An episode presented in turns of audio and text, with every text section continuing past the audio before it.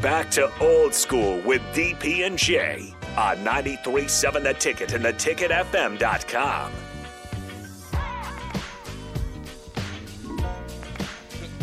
Final segment. Oh, Nick rubbed off on me, man. Stretch. Big stretch. Big Again. sleep. Again. So What you do, Nick? you're gonna meet. You're gonna meet. Meet me at PBA. Or you. I'll send you the tickets. Oh, tonight? Yeah. I'll email you the ticket. All right, I'll try. I mean, I don't know yet. All right, yeah. Let me let me work on it. I'll pro- all right. I'll be there. Huh. Like you know, stuff to do. stuff to do. It's people watching. We Got to see, got to see Jay Foreman in the got stuff- crowd. Got stuff to do. Ah, Yeah.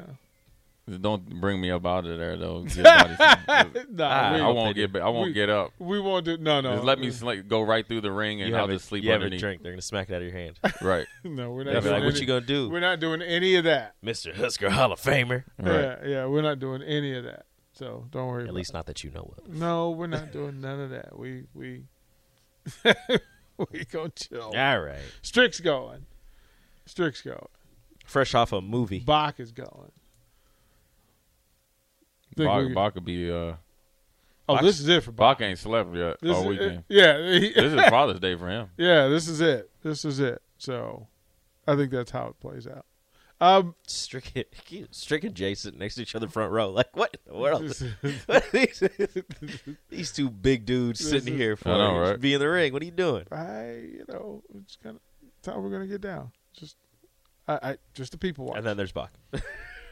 Bach is just gonna fanboy, and that's cool, right? Like Bach is Bach has zero desire to fake it. Like he's going all in. Oh yeah. Like Bach's gonna Bach yell can't. at take- people. he can't contain himself. Yeah, he's gonna yell at people, and he's gonna scream at people. I'm excited for Bach. You know, it's it's gonna be big for him. It, it it's gonna be big for him. Uh, game three, Stanley Cup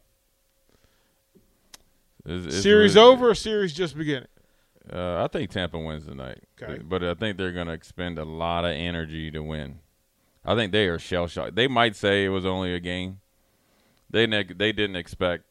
They were not they- prepared. They, were not prepared. But I think if there's a team that could pull it together to do it, it's them. Um, they got to tighten up defensively, and then they got to you know at the same time uh, use that defense to create some more offense because their inability to score goals is, is really what is helping Colorado be essentially offensive uh, offensively an avalanche against you know their their defense and their defense isn't, isn't as tight as it used, usually is and they're not scoring so um it's probably just like a little thing they got to find a chink in the armor right now they're getting bum rushed and so they're they're playing a ton a ton of defense and they're back on their heels so they got to find a way to be you know the aggressor um, but they got to be smart about it because Colorado's fast skilled and uh, they're definitely confident right now Rico, who you got tonight?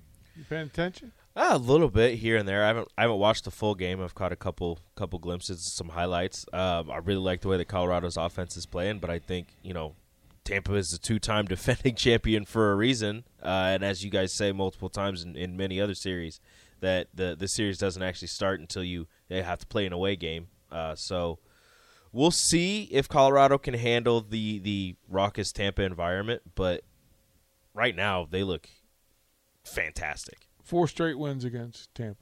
They, they they've got something. They got some. They well, they got. They, they're using Tampa. They're doing Tampa things to Tampa.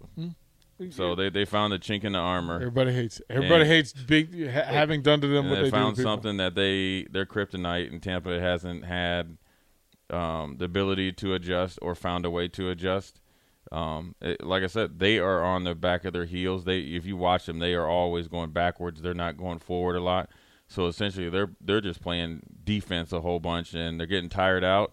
They're not as efficient as they they had been, and um, you know they have got to try to do something a little different. And uh, you know it's going to start with the physicality, and they got to start fast. And whether it's getting a goal or a score, but they got to get some shots on goal against Colorado, like where they control the first period.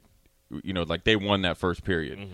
and it might be zero zero. They need to come out of that first period zero zero one nothing, or you know, obviously have a lead um, to kind of give a little bit of that shell shock that they experienced back to Colorado to let them know that you know we still got a little bit left in the tank. We're gonna put Jay on the spot for tomorrow.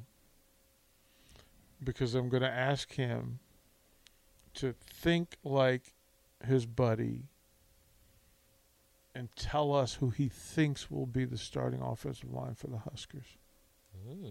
Who's my buddy? The coach. Oh, This is it. Wait a minute. uh, yeah. I, I'd have to look at the roster. I don't know. I did, Yeah. well, well, again, this is just Coach Foreman's thoughts and opinions. Yeah, that'd be No- interesting. no- but uh, you know what? I think I will say this uh, before we get out of here. I think the best offensive line. You know, obviously you have your five, but you you, you need seven or eight, and that, those are the ones that are always. We'll Well, allow you to. We'll allow you to use eight. you need eight Well, you- because but you- and in truth, you can go ten. You can go first team, sec- second team.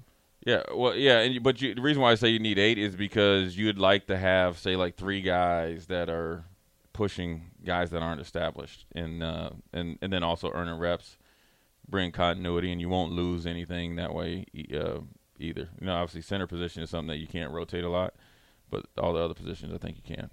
It's it's just we'll have it tomorrow. Jay I'm Foreman's excited for that. Jay Foreman's starting five. Hmm. Yeah. Should it just be a weekly thing? We go Jay Foreman. Oh, yeah, starting we're just five, gonna have him- lineman next week. We Yeah, go we- yeah. receiving core, Yeah.